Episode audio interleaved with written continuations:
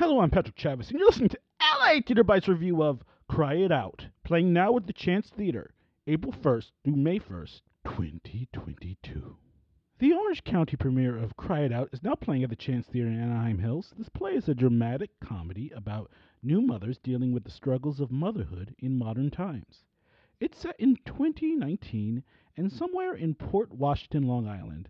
Chance Theater's production of Cry It Out is incredibly entertaining, comedic, and serious. It is a beautifully cathartic telling of three different women living very close to each other, but with very different lives. The set. What a gorgeous set. It looks like a very lovely, comfortable backyard with real looking grass. There's a section with a hard stone floor patio.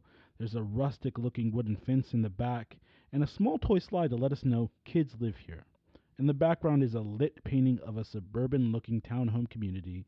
This artwork, and that's what it is, was created by scenic designer Bruce Goodrich and scenic painters Arthur Wilson, Sheldon Gannett, and Kylie Bombush. Direction the pacing, and when I'm talking about the pacing, I'm talking about the direction and the acting in combination, was phenomenal. You are thrown right into these people's lives from the start to the end of the show. Elina de Santos' direction of the actors felt so natural to me. I was able to enjoy the constant transitions from the jokes to the more serious material in the show. Acting, the whole cast is fantastic. Not a wink, link in the show. But what sells it for me was the relationship on stage between Aubrey Saverino, who plays Jessie, and Amanda Zarr, who plays Lena. Their conversations and how they talk to each other during the show demonstrates what a good friendship looks like in practice.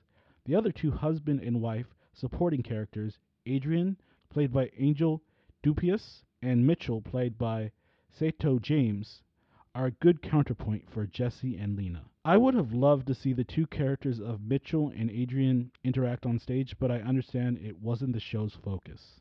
This is a mature show with mature language.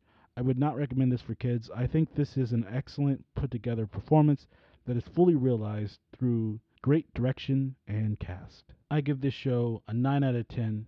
It was an exceptional show. LA Theater Bites recommended. Thank you for listening.